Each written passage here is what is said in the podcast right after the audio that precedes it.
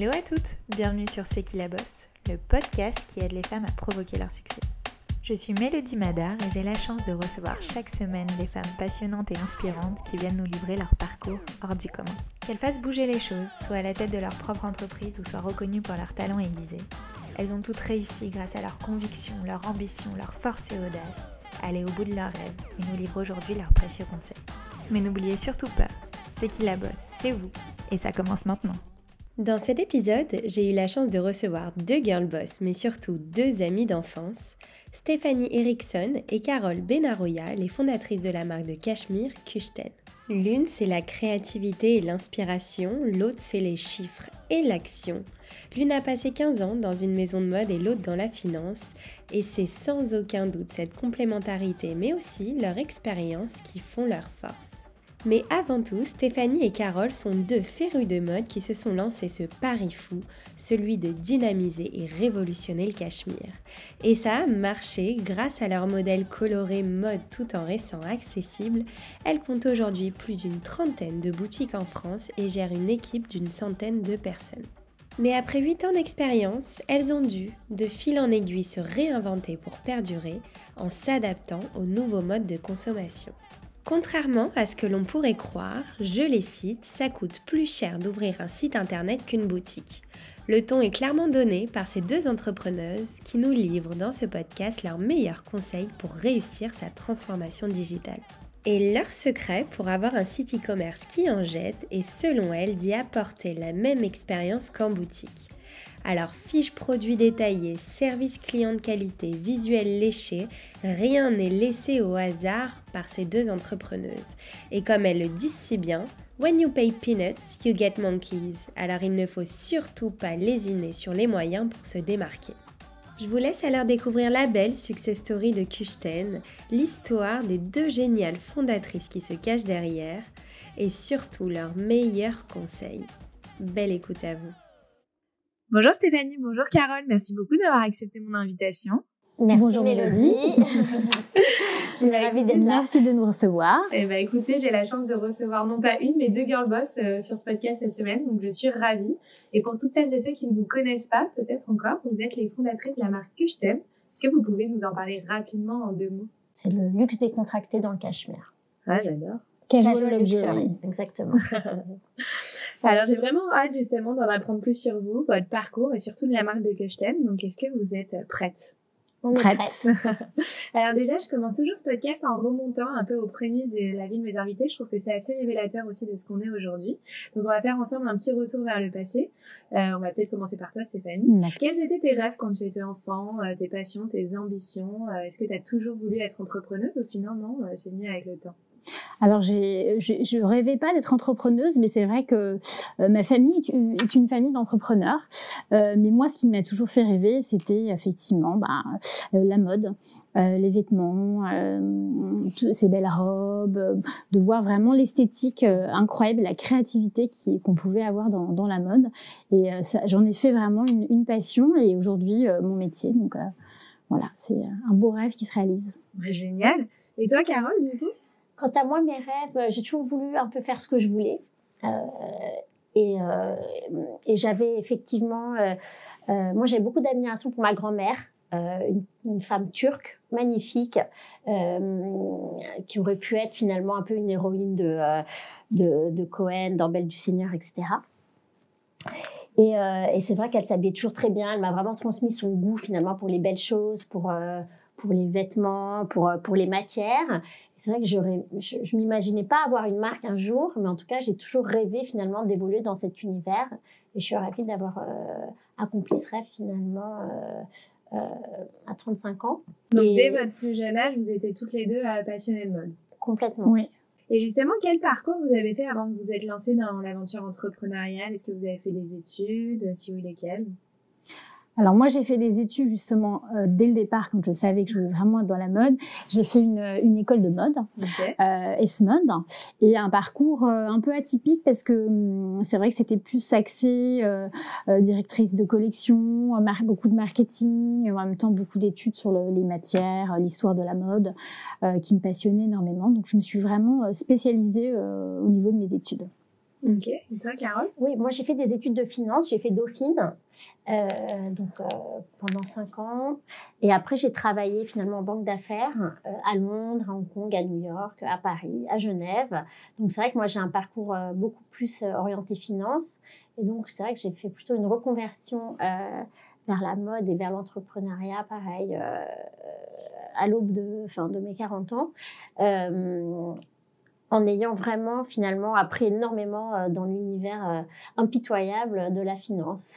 Et ça te sert en fait tes études de finance euh, et ton parcours dans la finance? Oui, ça me sert énormément. énormément. Ça me sert énormément pour manager les gens, pour avoir une vision très stratégique, euh, pour prendre des réactions très euh, euh, très rapides face à des imprévus. Euh, finalement, enfin les chiffres, manier les chiffres. Euh, c'est quand même indispensable quand on est entrepreneur parce qu'avoir des belles idées, avoir être un artiste, avoir des dons, c'est bien évidemment c'est indispensable, mais il faut quand même un cadre, une structure. On en parlera sûrement après, Mhm. mais euh, mais oui, oui, c'est- c'était indispensable et euh, je pense que j'apporte ma pierre à l'édifice grâce à ça. Bah, vous, allez, vous avez l'air d'être assez complémentaires. Est-ce que vous pouvez peut-être nous parler déjà comment vous vous connaissez, comment vous êtes rencontrés? Alors, on est amis d'enfance, Ouais. euh, Carole et moi, et c'est vrai qu'on s'est rencontrés euh, très jeunes. Stéphanie, Euh, c'est la, c'était la cousine de ma voisine. voisine, voilà. En fait, moi, j'habite au Vésiné. Ouais. Euh, J'avais une vie euh, de petite banlieusarde du Vésiné, dans une belle maison. Et ma voisine et meilleure amie euh, était la cousine de Nani. Donc, on se voyait à tous les goûters d'anniversaire, à toutes les booms, euh, tous les événements. Donc, c'est vrai que de 10 ans, on a évolué ensemble. Euh, euh, voilà, en boîte de nuit, on a, on a, on a fait, On a fait les 400 coups. les voyages, euh, tout, tout avec euh, notre bande de copines. Donc, c'est vrai qu'on est, on est vraiment amis d'enfance. C'était une évidence pour vous de créer euh, Kuchten ensemble ou- Pas, pas au Bah, début, pas au enfin, pas départ, dans notre euh, euh, Pluton de jeunesse, on n'en avait jamais parlé. Mais en revanche, comme tu l'as souligné, Mélodie, notre complémentarité, elle a vite sauté aux yeux finalement euh, euh, de voilà mon côté euh, très sharp, très carré, très finance, stratégique, euh, visionnaire, et euh, tout le côté artiste euh, magnifique de Stéphanie euh, de par son expérience. Donc on a tout de suite vu qu'on était excessivement complémentaires pour euh, pour mener un beau projet ensemble dans la mode. Eh ben, racontez-nous peut-être, euh, bah, on va peut-être rentrer dans le vif du sujet, l'entrepreneuriat et euh, la, création de Kuchten. Euh, racontez-nous bah, finalement comment vous avez eu l'idée, quel a été le déclic euh, et à quel moment vous avez dit, bon, bah, laissez partir, je fais le grand saut et je me lance dans cette folle aventure? Euh, alors moi, j'ai, ce qui s'est passé, c'est que j'ai passé euh, 15 années dans un- une belle maison anglaise qui s'appelle Joseph et qui avait son, qui a toujours son, studio à Paris. Et ma spécialité, c'était vraiment le tricot, la maille et le jersey. Donc j'en ai fait vraiment euh, euh, ma force, euh, tout, tout, tout le savoir-faire que j'ai pu apprendre tout au long de ces années, le fait d'aller en usine, etc. De pouvoir aussi euh, négocier les prix, euh, établir des plans de collection et, et, et faire tout ça. Au bout de 15 ans, euh, j'avais un petit peu fait le tour de la question et je m'étais dit, bah, c'est effectivement le, le moment de, de faire un break. Pas forcément de se lancer tout de suite dans l'entrepreneuriat, mais de faire un, un petit break après les 15 années dans une, dans une belle maison, euh, de faire un, un petit break perso. Et à ce moment-là, euh, Carole, euh, euh, C'était euh, donc c'était 2011-2012, euh, c'était l'année des, des fameux subprimes dans la finance. Donc c'est vrai que euh, moi franchement j'ai bossé 15 ans dans la finance pareil, j'étais pressée comme un citron, c'était vraiment euh, psychologiquement, euh, nerveusement, enfin c'est d'une intensité extrême. Et c'est vrai que les subprimes, euh, la chute de Lehman Brothers, plus après en 2011, etc. Ça a été vraiment euh, un peu la goutte d'eau. Je me suis dit non mais ok quoi, ma vie est-ce que c'est ça tout le temps, être euh, dans le stress en permanence, euh, brasser du vent, etc. Et c'est vrai que donc c'était vraiment euh, 2011-2012, c'est à cette période où on, où on était toutes les deux finalement à notre croisée des chemins, à se poser des questions sur notre avenir, où on s'est dit bah finalement euh, pourquoi ne pas euh, tenter euh, une aventure toutes les deux ensemble. Donc on s'est vraiment, c'était vraiment une question de timing finalement. Exactement. On, on s'est retrouvés toutes les deux à un carrefour de nos vies professionnelles et où on s'est euh, finalement euh, un petit peu euh, voilà. bah, on s'est prise bras dessus, bras voilà. dessous, et on s'est dit, allez, on va, on va se On lancer va. toutes les deux. Exactement. Eh ben génial. Et pourquoi Kuchten Alors, euh, comment vous est venue l'idée euh, de travailler aussi une seule matière Euh, Racontez-nous un peu. Alors, euh, Kuchten, euh, c'est vrai que la particularité de la marque, c'est qu'on est un, une- un fil, on a un fil exclusif qui est le 100% cachemire. C'était pour nous une évidence. moi, de par bah, mon expertise dans la maille, je trouvais que le cachemire, c'était vraiment la matière la plus noble, euh, la plus luxueuse. Et ce qu'on s'était dit, c'est qu'on voulait vraiment utiliser euh, les codes du luxe, mais aussi euh, promouvoir cette, cette matière d'exception et de, de, la dynamiser, d'en faire vraiment quelque chose de, de moderne et, de contemporain. En et de tant que consommatrice et que cliente, finalement, euh, bah moi, c'est vrai que mes salaires dans la finance et tout m'ont permis de, de toucher à, beaucoup de choses luxueuses. C'est vrai que j'ai voilà, j'ai une vraie passion pour le cachemire.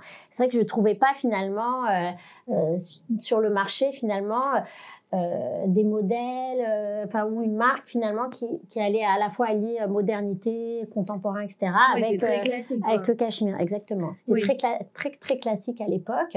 Pas je pense que, du tout. Pas du tout mode. Et je pense que Kuchten finalement ça a complètement dynamisé et révolutionné le cachemire. Alors après il y a, y a, eu beaucoup d'autres marques qui se sont mises sur le sur le créneau, etc. Mais en tout cas je pense qu'on était vraiment précurseuse, mais vraiment vraiment vraiment il y a, il y a une dizaine d'années finalement à bousculer les codes euh, finalement de, de cette matière très classique euh, qui avait un peu une connotation euh, bourgeoise euh, du 16e, grand-mère, inaccessible etc. Ouais, inaccessible, on ne sait pas comment le laver. Enfin, ça faisait peur même en fait. C'est vrai, ça fait un peu peur. Moi aussi, j'ai l'impression mm. que ça va rétrécir à tout moment. Non, mais complètement. Il y a, y a vraiment beaucoup de pédagogie, même aujourd'hui, hein, auprès de nos clientes.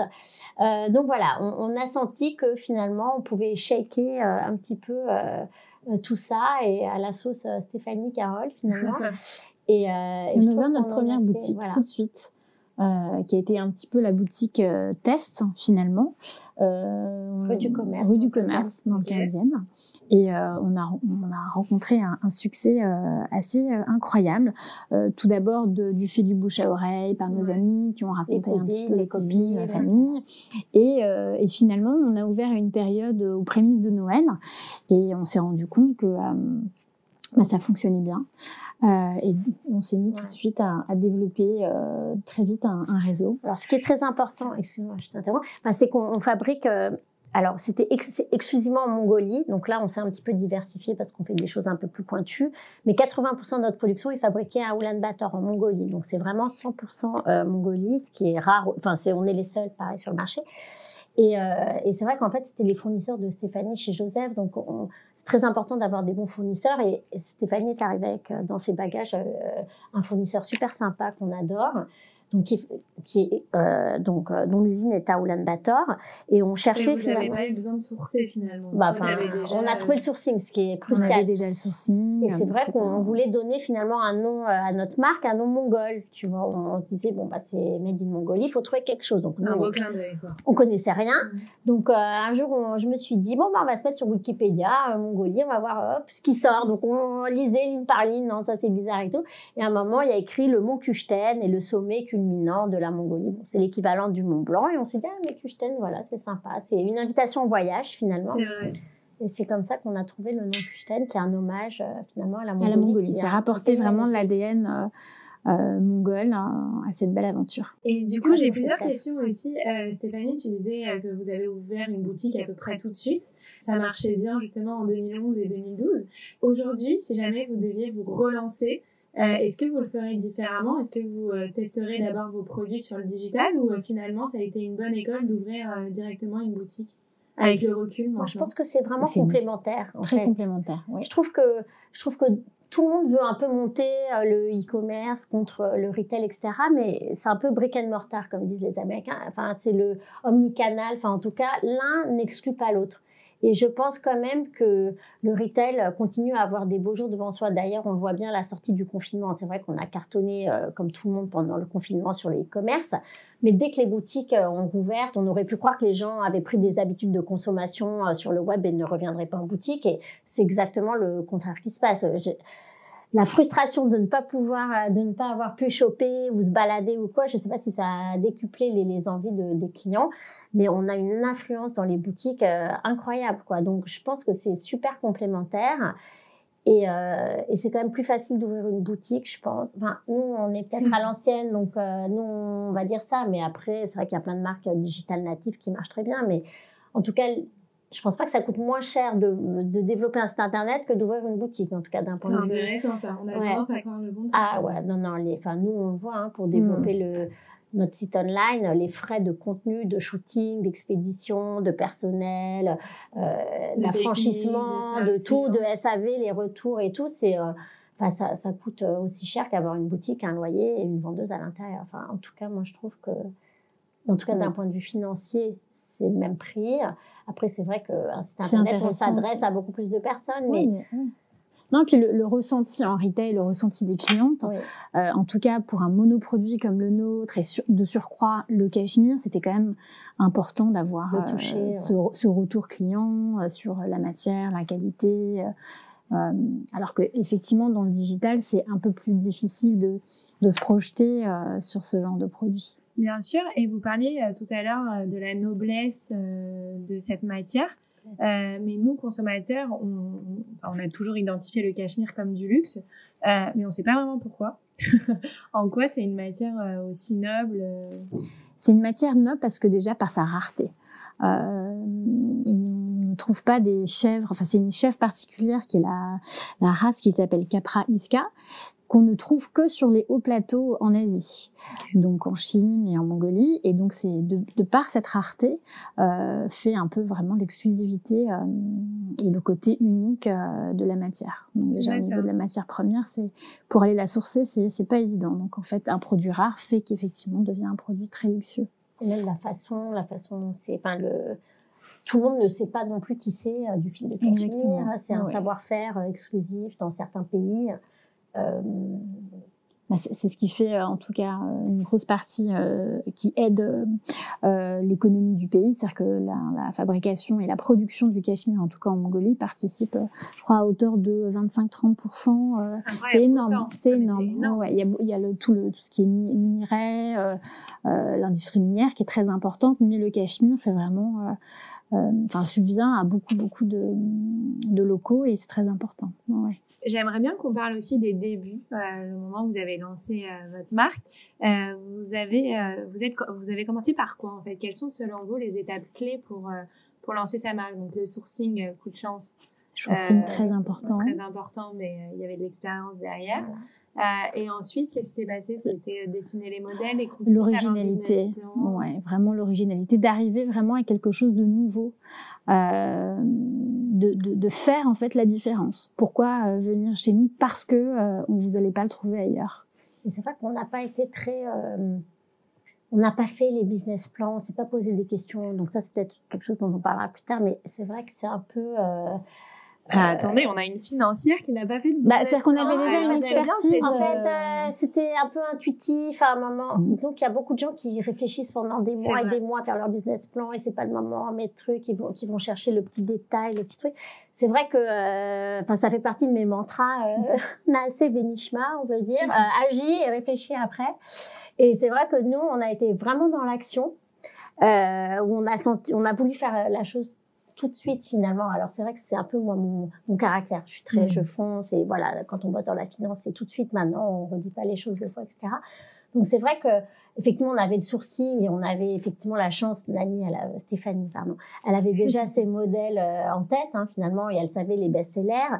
Mais on a très vite cherché un local, on a très vite, euh, voilà, on avait de l'argent de côté, on a très vite fait le financement, etc. Donc on a fait, on a fait les prix un petit peu comme ça, comme on le sentait. Et finalement, à un moment, il faut agir, quoi, parce que faire les business plans et réfléchir, et ça va arriver, refaire 15 fois le proto, etc., le temps passe et tout. Donc nous, c'est vrai qu'on a été plutôt, euh, voilà, dans l'action euh, assez rapidement. Et c'est un conseil que vous donnez justement à un moment donné euh, Ouais. d'agir et de plutôt tester le produit euh, auprès de, de vos potentiels clients. Bah. On était, oui, c'est un conseil qu'on donne parce qu'on était quand même assez sûr. Le cachemire, on- ça a quand même, à lui seul, le mot cachemire fait rêver. Et, Stéphanie, de par ton expérience, tu savais que ces modèles-là allaient plus sortir ou pas. Après, faut pas euh, cramer X euh, centaines de milliers d'euros euh, sans trop savoir. Mais je pense que oui, beaucoup de gens perdent beaucoup de temps à chercher la perfection, à peaufiner, à refaire des business plans, à ne pas être sûr, à hésiter, à ne pas savoir choisir. Euh, et je pense que oui, quand on est entrepreneur à un moment et qu'on est sûr euh, de son idée, il faut, il faut vraiment y aller, il faut se lancer. sans attendre voilà la perfection parce qu'on on l'a jamais il y a toujours quelque chose qui n'ira pas de toute manière et puis, il faut pas hésiter à tester tout de suite le produit sans forcément ouvrir un magasin, mm. mais euh, de faire un petit euh, shopping shop à la maison, un petit portant. Euh, bon, là, je parle de prêt-à-porter, mais ça peut être pour plein d'autres produits. Mais des petites ventes privées. Des petites ventes privées. On avait commencé comme ça d'ailleurs, avec en invitant nos copines, en leur disant bah, fais venir quelques copines à toi, regarde, ça va être super intéressant. Même quitte à baisser un petit peu les prix au départ, et, ça avait bien fonctionné. Et ça nous a vraiment réconforté dans, dans l'idée que c'était la bonne direction. Ah, génial. Mm. Et même si on s'en doute un peu, euh, comment vous êtes euh, répartis les rôles? Enfin, plutôt quels, quels sont peut-être vos rôles maintenant à, chaque, à chacune? Ça a peut-être aussi évolué un petit peu avec euh, le temps, quand on débute, hein, je pense que tout le monde met un peu la main à la pâte. Alors, euh, il faut savoir qu'on a euh, été aussi vendeuse, euh, ah, stockiste. J'ai fait aussi les vitrines, merchandising, etc. Donc, on s'est découvert de nouvelles facettes. C'est vrai. mais c'est toujours intéressant parce que du coup, on, on continue à apprendre, même si on est effectivement bah, à la direction, on, met la main à la pâte et c'est très important. C'est vrai que Stéphanie, elle va vraiment s'occuper de tout ce qui est DA, mm. merch, production. et moi, voilà, exactement, l'image. Et moi, je vais vraiment être beaucoup plus dans la, la stratégie, les ouvertures de boutiques, euh, euh, les finances, le marketing. Je gère beaucoup le online également. Enfin voilà, tout, tout, euh, enfin tout ce qui n'est pas contenu, enfin DA, euh, production. Voilà, c'est un peu ça notre répartition. Et comment vous avez euh, géré votre petite reconversion, c'est-à-dire l'une de la finance à la mode et, euh, et l'autre bah, finalement euh, d'un poste de salarié à devenir entrepreneuse. Euh, Qu'est-ce que vous direz peut-être à toutes celles et ceux qui euh, n'osent pas euh, sauter le pas de la reconversion? D'être bien accompagné. d'avoir des maris sympas. Et d'avoir des maris sympas. Ouais, exactement. Des, des conjoints, des, conjoints, des, voilà, partenaires. whatever, le, voilà, exactement. écoute, moi, ma reconversion, je l'ai euh, en fait, j'ai gardé beaucoup, moi, finalement, de, de mes qualités et mes défauts euh, de la finance, on va dire. Euh, donc en fait, c'est vrai qu'on est dans la mode, mais finalement les, les codes du management, euh, la façon dont on s'adresse aux équipes, aux banquiers, euh, aux fournisseurs, ou peu importe, ça reste toujours un peu la même chose. Et je pense que toi aussi, finalement, dans la mode, ton métier. Alors après, on est à notre compte, donc on a beaucoup plus de stress. Mais c'est le risque. On doit gérer des équipes, euh, voilà. À quel moment vous vous êtes dit bon bah allez, je vais oser euh, euh, prendre ce risque? Et tu parlais tout à l'heure que vous avez fait une reconversion à 35 ou 40 ans. Alors pour moi c'est très jeune, mais j'entends des, des, des personnes de mon âge ou même des plus jeunes déjà à 25 ans qui ont peur de se reconvertir. Donc je me dis, enfin à un moment donné. Bah, en fait, faut pas réfléchir encore une fois, quoi. C'est, si t'es malheureuse dans ton boulot, t'en peux plus de ton boss, ou t'as vraiment une idée, t'as envie d'y aller.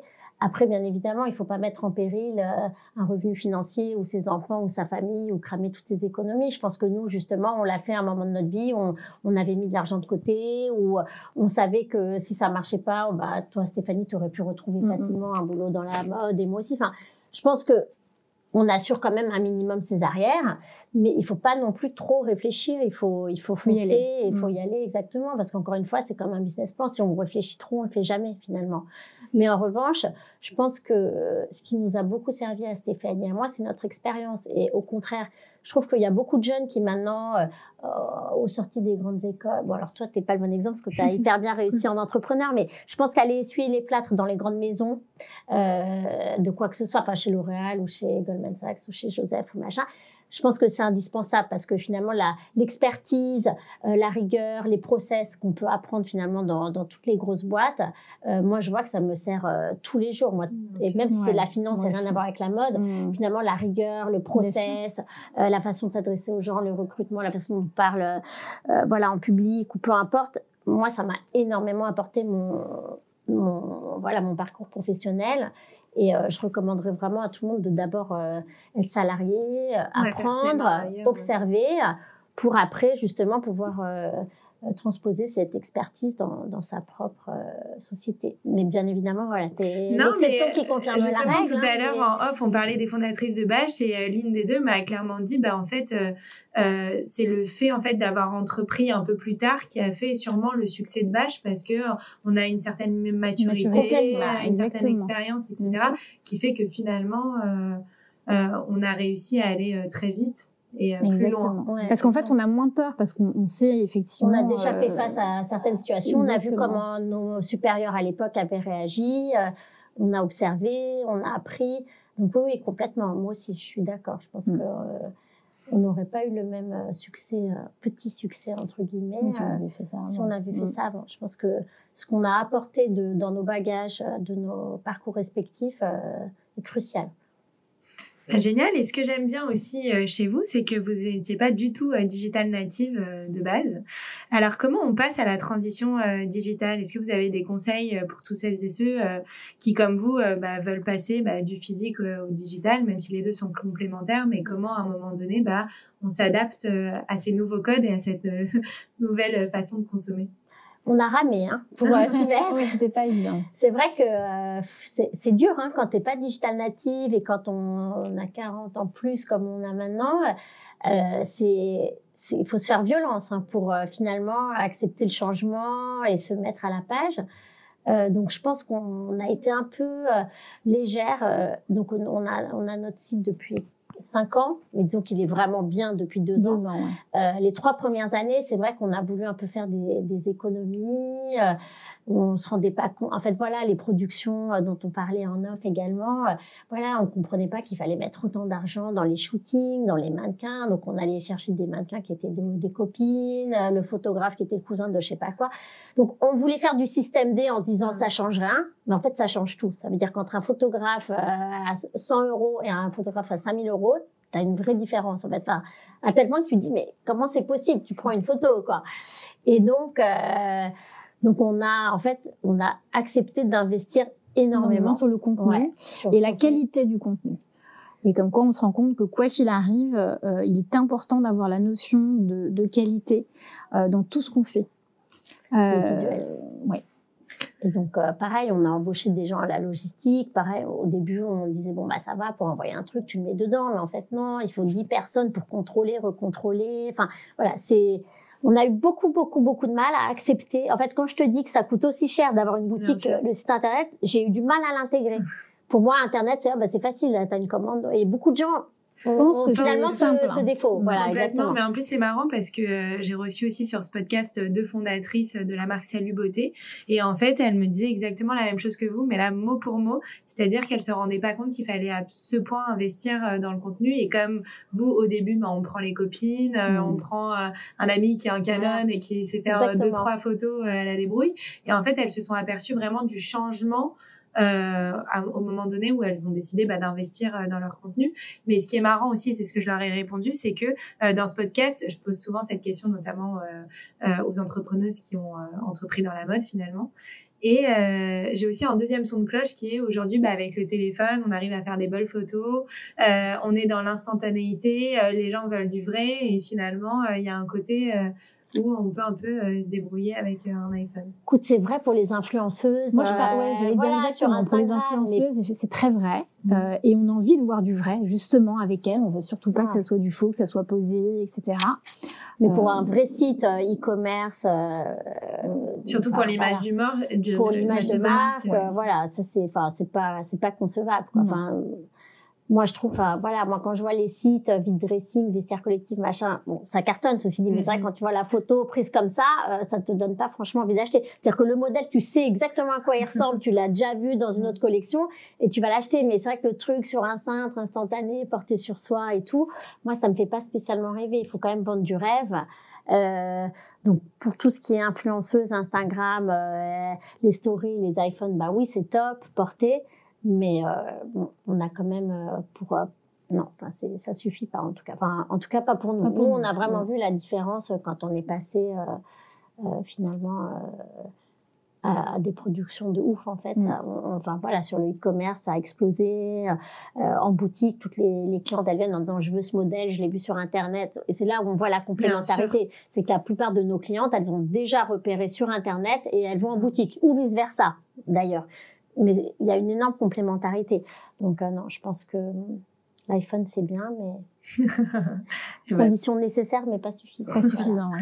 Et ben justement, est-ce que vous avez un conseil justement C'est quoi le meilleur conseil pour toutes celles et ceux qui veulent faire cette transition? C'est vraiment euh, d'investir sur le site? Est-ce que vous avez aussi un autre conseil, euh, quelque chose que vous aurez aimé qu'on vous dise avant que vous vous lanciez sur le digital? Bah, investir effectivement, euh, faire tester les amis, euh, ça c'est vraiment faire plein de commandes. Nous toute la journée on refait des commandes pour voir s'il n'y a pas de bug, parce qu'il y a toujours des choses cachées, des petits, voilà, vérifier qu'il n'y a pas de faute d'orthographe, vérifier que, que quelqu'un a compris quelque chose mais nous on l'a pas. Euh, nous, ce qui est très important sur les fiches produits, il faut mettre la longueur de la manche, du truc, de la, de, des épaules, parce que toute la, en fait, il faut avoir le moins de SAV possible. Donc, pour avoir le moins de SAV possible, il faut qu'il y ait le plus d'informations sur le site internet, mm. en fait.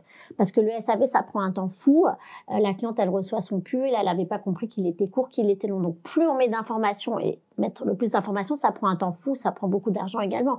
Sur chaque fiche produit, tu dois détailler le nombre de fils, la couleur, la longueur de la manche, la longueur de chaise, enfin, des épaules, de trucs et tout. Enfin, plus tu mets d'informations sur ton site, moins finalement tu auras de mécontentement euh, à l'arrivée. Donc c'est très intéressant. En fait, vous vous servez de tous les retours que vous avez dans le SAV pour euh, continuellement en fait faire évoluer votre Exactement. Exactement. C'est bah, de toute manière c'est très évolutif hein, internet. Hein. Et en plus c'est pour ça que ça coûte cher, c'est que euh, tu as tout le temps des mises à jour des trucs, tu te dis mais quoi encore la facture, c'est pas possible.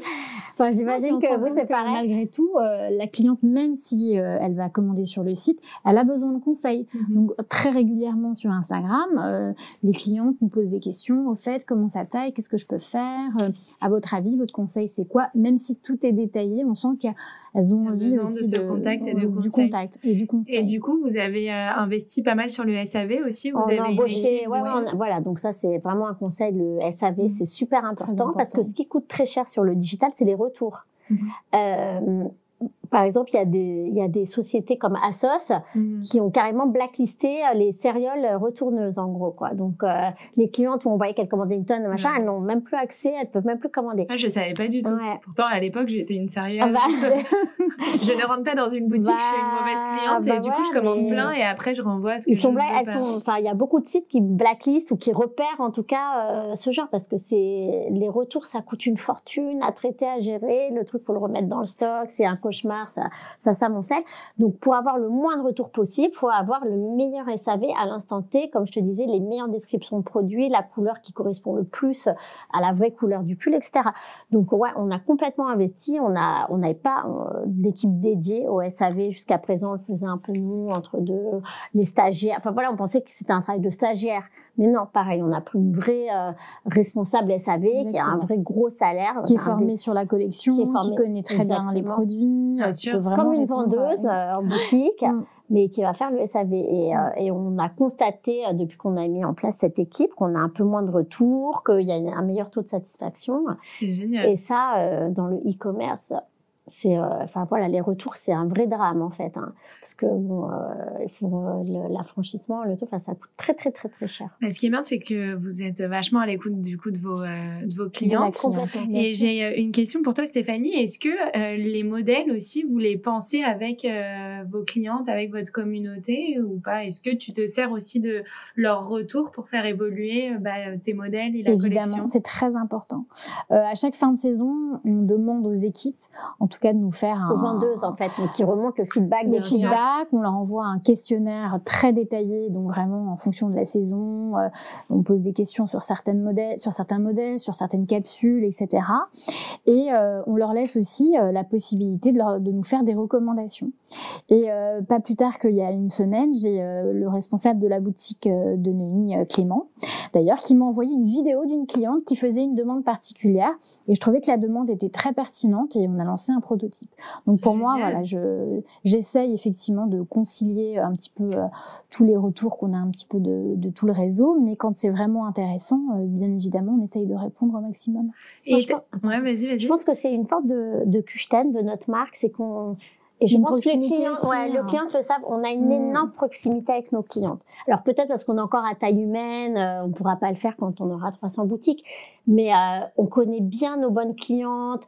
Euh, on tourne tout le temps dans les boutiques tous les samedis. Moi, je tourne dans les boutiques. Ah, c'est ça. Donc mm. on, on, est à leur écoute, on les rencontre, euh, on incarne beaucoup la marque parce que voilà sur les réseaux, etc. Donc je pense que effectivement, on a beaucoup de remontées de nos clientes. On reçoit des des emails spontanés sur service client à Tuchten pour dire ah mais merci c'était super les vendeuses. Et en fait on, forme énormément nos vendeuses. On recrute pas euh, enfin chaque vendeuse elle est triée sur le carreau Vraiment pour, qu'elle ait l'esprit que pour qu'elle ait l'esprit que je tienne, pour qu'elle soit corporate, pour qu'elle soit sympa. Nous, c'est une vraie expérience en boutique. C'est pas tu rentres euh, la vendeuse d'un supermarché ou quoi. S'il y a une vraie expérience, il y a une vraie écoute, il y a un vrai savoir-faire sur le cachemire. Et, euh, et c'est pour ça qu'on a vraiment beaucoup de fidélité et beaucoup de taux de récurrence de nos clientes. C'est-à-dire que nos clientes, elles vont dire dix fois dans la saison ou cinq fois. C'est pas Enfin, en général, une fois qu'elle rentre et qu'elle achète, on est sûr de, de, la revoir euh, euh, pour les années qui suivent parce que c'est pas que le produit, c'est c'est toute l'expérience, c'est tout l'accueil, c'est voilà. C'est euh, l'histoire qu'on raconte chaque saison. Et du coup, j'ai plein de petites questions aussi sur ce que vous venez d'évoquer. Stéphanie, tu parlais de la saisonnalité et ça m'a fait penser à une question. le cachemire, par définition, on a tendance à l'associer à, l'hiver. Comment vous faites justement bah, pour votre collection été? Alors c'est un vrai challenge à chaque fois. vous, y avez, vous, y avez, pensé avant de lancer euh, ce mono euh, produit et ces mono tissus entre guillemets? On y a pensé, mais on s'était dit qu'on allait tellement cartonner l'hiver que ça allait suffire. on y a pensé, mais c'est pas pour autant qu'on a trouvé la solution dix ans plus tard. Mais non, on, on, y travaille et c'est vrai qu'on s'est rendu compte euh, de plus en plus que finalement le cachemire se porte toute l'année. Euh, en tout cas pour notre cœur de cible, effectivement, euh, ça reste une matière euh, qu'on peut très bien porter l'été. après, on la travaille, c'est une façon de la travailler différemment, de travailler le tricotage différemment, de tricoter un peu plus ouvert, d'apporter de la légèreté, de mettre beaucoup d'imprimis, de travailler beaucoup de, de jacquard, de motifs, de tie and dye qui ont fait un petit peu, voilà, ouais, qui a été le, succès, le, motif succès des, de l'été. De l'été, enfin voilà, c'est c'est trouver un petit peu euh, euh, de tirer un petit peu des, ficelles euh, différemment sur une collection d'hiver qui pour le coup est vraiment très saisonnière. Génial. Et toi, Carole, tu parlais aussi euh, que vous incarnez pas mal la marque. Est-ce que c'est un conseil que vous donnez aussi à toutes celles et ceux qui se lancent ou qui se sont déjà lancés?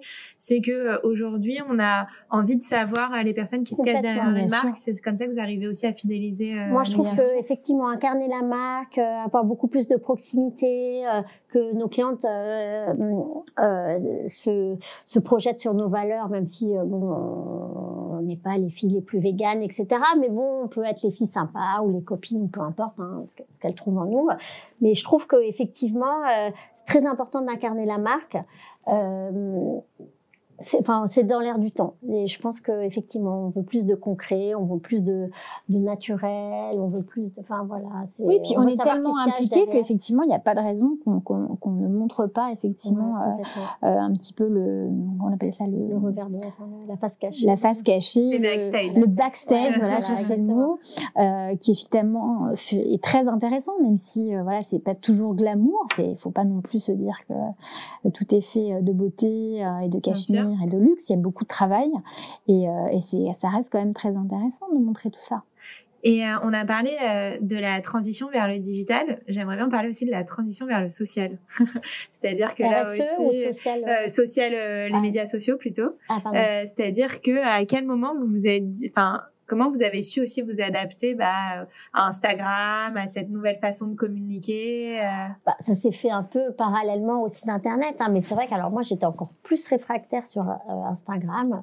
C'est vrai que le côté euh, enfin, influenceuse et tout, j'avais un peu de mal, mais elles ont un vrai pouvoir en fait, quoi. En fait, ça me fait de la peine pour le print, mais malheureusement l'argent que tu vas mettre euh, sur telle ou telle fille ou social media, bon bah en, termes euh, voilà financiers de ROI, de, de retombées, bah ça te rapporte beaucoup plus qu'une page à 4 dans le L. Euh, alors c'est pas pareil, tu as la notoriété. Bien sûr, c'est un c'est pour la visibilité. C'est un travail d'image. c'est ce que vont te dire les RP, la visibilité, le truc. Mais bon, finalement, la visibilité, tu l'as aussi sur Insta. Alors l'un n'empêche pas l'autre, mais moins que boutique e-commerce. Hein. Je trouve quand même que euh, puis d'ailleurs, on voit bien dans le print, malheureusement, il y a moins d'annonceurs, euh, il y a beaucoup de, de, de, journaux qui ont disparu, etc. Donc euh, Instagram, c'est un peu aliénant, pour être honnête, mais c'est indispensable. Mais c'est vrai que moi, des fois, je me dis, mais je viens de passer une heure là sur Insta au lieu de lire, moi qui adore lire, au lieu de m'occuper de mes enfants. C'est très addictif. Hein, c'est très addictif. C'est vrai que donc, il faut pas tomber mm. non plus dans l'excès, combien on a de followers, combien on a de likes, combien de trucs. Enfin, mm. voilà, il faut se détacher quand même un peu, mm. euh, accepter que ça vienne euh, au fil du temps. Moi, c'est plus comme un moteur de recherche finalement. Je trouve que moi qui suis plus dans la créa, dans la créativité, euh, ça m'aide énormément pour booster ta créativité finalement moi aussi je suis d'accord Pinterest Pinterest euh, enfin voilà il y a plein d'autres choses qui, qui finalement sont de, de nouveaux outils euh, qui sont très intéressants. Ouais. et comment vous avez réussi justement à fédérer une communauté sur les réseaux sociaux euh quand déjà au début on est réfractaire et qu'en plus on n'a euh, pas forcément une bonne connaissance encore euh, d'un bah Justement, on se rend compte que quand on poste des, des photos de nous deux ou des petites interviews, des trucs, on a énormément de, enfin, de messages, etc. Maintenant, euh, notre communauté, euh, bon, écoute, on essaye de, de faire un instinct un peu vivant, pas que papier glacé, pas que pas que du shooting. Et puis montrer des vrais quand on part, enfin quand on partait, et j'espère qu'on va y retourner bientôt, mais dès qu'on fait un, un, voyage en Mongolie, qu'on montre le backstage, euh, la Mongolie, dès qu'on montre aussi les petites chèvres, elles ça adorent, fait, ça, fait rêver, ça fait rêver. Donc on s'est dit voilà le, le, de, de, faire voyager aussi euh, euh, par ces par ces images et ce contenu, ça ça reste euh, très important. Et j'aimerais bien parler un peu chiffres pour montrer un peu euh, l'envergure de Kusten.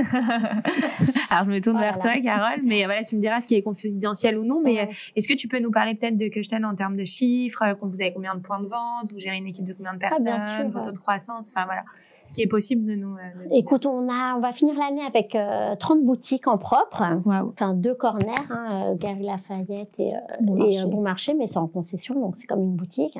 Donc c'est vrai qu'on a eu une croissance assez fulgurante puisque la marque elle a 8 ans. Euh, euh, donc c'est vrai qu'on on ouvre à peu près euh, 3 à 4 points de vente par an. Euh, depuis euh, enfin, voilà depuis 3 4 ans. On est on est une centaine de salariés. Donc la plupart en boutique hein, c'est beaucoup la force de vente. Mais on est 20 au siège. On est 15 à la logistique. Euh, donc pareil, on a pas mal de, on est une jolie petite, jolie petite famille, on va dire. Euh, Qu'est-ce que je peux te dire d'autre? Bah, La croissance, bon, bah, les deux dernières années avec le Covid, les gilets jaunes, les grèves, c'est vrai qu'on a un peu, on a un peu patiné, mais bon, là, ça repart. Enfin, on a plus de 50% de croissance là. C'est là, là, on a, enfin, on fait une excellente saison. Euh, donc pourvu que ça dure, hein. c'est vrai que le contexte social, il fait froid, enfin bon, tous les ans il y a quelque chose, soit il fait chaud, soit il y a des grèves, soit il y a les gilets jaunes, soit il y a le Covid et tout. Là il y a rien et en plus on a un vrai hiver qui commence. Vous avez envie qu'il fasse froid. Nous, on ah, nous, la météo, c'est très important. C'est ah, un facteur. Moi, moi, je euh, regarde tous les matins, je regarde ma petite météo, mm. hein, comme euh, voilà. Et la météo, elle me, euh, c'est instantané. Hein. Tu sais que à un degré pour rebondir là-dessus, dès qu'on voit que par exemple il va faire très froid, tout de suite on, on s'adapte. le fait de réagir très vite, c'est c'est vraiment très important. On va mettre plus de d'écharpes et de bonnets en vitrine. En vitrine ouais, même sur les réseaux sociaux, peut-être ouais, poster plus les un mood plus hiver alors qu'on a encore des, des, photos un peu plus euh, plus automnales. Plus automnales. Donc euh, ça, ça fait vraiment partie des, ouais. des choses très importantes. La réactivité. Ouais. Mm. Très réactif. C'est vrai que la météo, ça fait partie de notre quotidien. Ah ouais. Ça en est pénible. euh... Moi, j'ai trois applications. Ah oui, d'accord. Et je regarde toujours celle où il fait le plus froid. Voilà. Là, on va regarder bah, celle-là. Bien sûr, on va croire. C'est comme quand tu pars en vacances, tu regardes là où il fait beau. Bah, bon, là. Bien sûr. Et quels sont les futurs projets, vos futures ambitions avec euh, Écoute, on voudrait bien se développer à l'international. Génial. Euh, on a un peu fait le tour en France. Euh, on a envie d'aller montrer ce qu'on sait faire. Euh, voilà. Aller titiller quoi Exactement. Les Européens ou les Américains Alors en Europe, on est en à Belgique. Londres, en Belgique. Bah, titiller déjà les, les Européens, mais on mmh. aimerait bien aller faire une petite percée en Chine. Génial. Enfin, en Asie, ouais. du moins. Mmh. En Asie. En fait, euh, les États-Unis, c'est le rêve américain. On adorerait y aller, mais là où il y a vraiment la croissance, et où tout le monde cartonne et qui a un peu sauvé finalement le luxe et tout le monde pendant le Covid, c'est en Asie. Euh, donc c'est vrai qu'on commence un peu à, à, semer des petites graines euh, là-bas et voir euh, ce qui va pousser. Mais euh, mais voilà, aller voir un peu euh, ce qui se passe ailleurs. C'est des belles ambitions quand même. Ouais, voilà. Écoute, il n'y a rien qui vous fait peur en réalité, non? C'est un non. peu dans votre philosophie. C'est un peu la philosophie finalement ouais, que je t'aime. Ouais, ouais, c'est de oser et prendre des risques. Bah, génial. J'aimerais bien aussi qu'on parle rapidement de votre vie euh, perso. Euh, vous êtes toutes les deux mamans. Euh, comment on gère bah, sa vie de femme, sa vie de maman et sa vie de businesswoman? Dites-nous la vérité. Vas-y, Carole. Alors, euh, alors moi, j'ai euh, j'ai deux paires de jumeaux, donc j'ai quatre enfants. Ah oui, des jumeaux. Oh là ouais, là. Moi, je viens d'accoucher, alors déjà, j'ai l'impression que le monde s'effondre autour de moi.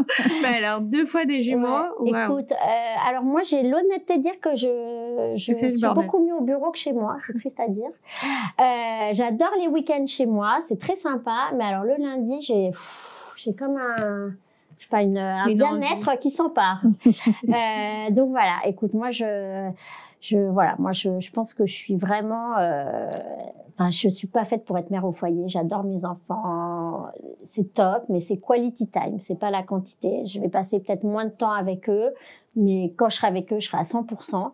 Mais c'est vrai que je suis pas faite, euh, enfin j'aurais vraiment pas été, j'ai j'ai pas la patience finalement moi pour euh, passer des heures avec les gosses ou aller faire même faire les devoirs, c'est un truc qui m'exaspère. Non, mais c'est bien de le dire. Mais j'ai l'honnêteté Ouais. de le reconnaître. Ouais, ouais, non, mais c'est vrai. Non, franchement, il y a beaucoup, ça revient beaucoup le quality time, c'est-à-dire qu'on passe moins de temps, mais par contre, euh, voilà, c'est téléphone fermé, si on fait des activités en famille, on dîne, on déjeune en Exactement. famille, et on prend le temps de se parler, de passer du temps ensemble. Mm. euh. Mais tu vois, moi, je dirais pas que le Covid euh, et le confinement, c'est la meilleure partie de ma vie, quoi. Moi, je, c'était très bien, mais à un moment, moi, je, j'en pouvais plus. Je voulais retourner au travail, je voulais retourner bosser. Je, j'ai vraiment besoin d'être dans l'action.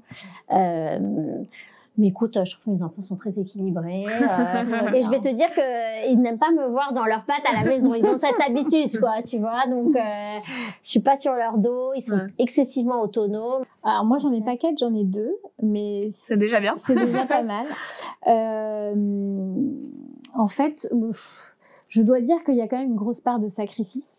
Euh, parce qu'effectivement, on peut pas être partout euh, et qu'il y a un temps pour tout. Et, euh, et en tout cas, on, on est dans une, une période où voilà, je trouve qu'on doit donner bah, le meilleur de nous-mêmes pour qu'effectivement, plus tard, on leur assure aussi un, un bel avenir. C'est un sacrifice, mais je pense qu'ils seront contents après de pouvoir leur donner un petit coup de pouce en tout cas. Maintenant, moi je suis un petit peu comme Carole, c'est-à-dire que quality time, ça, ça reste quand même très important. Euh, moi je suis une passionnée, donc évidemment, bah, mon travail c'est ma passion. Donc j'ai- beaucoup de mal aussi des fois à me dire oh là là. euh, ah, il est 20h30, mon Dieu, mais effectivement, ils vont bientôt aller au lit, euh, faut quand même que je rentre. Et, et c'est vrai que ça, ça coûte beaucoup à la vie personnelle, mais c'est vrai que le week-end reste un moment très important où on essaye de, de couper un petit peu les réseaux sociaux et de passer du temps ensemble. Ah, génial. Voilà. Tout à fait d'accord. Euh, juste avant que le podcast euh, touche à sa fin, euh, on a un petit passage qui s'appelle les Girl Boss Tips. Et euh, le concept, c'est que je vais vous poser une série de petites questions assez rapidement. Et le but, c'est que euh, voilà, vous me répondez un peu du tac au tac. Vous êtes prêtes Vous n'avez pas peur? Jamais.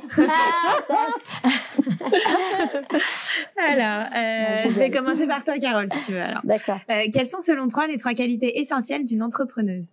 Alors, faut être euh, rapide, faut être euh, courageuse et euh, faut être euh, intrépide. Voilà. J'adore. Euh, Stéphanie, l'astuce infaillible pour stimuler sa créativité.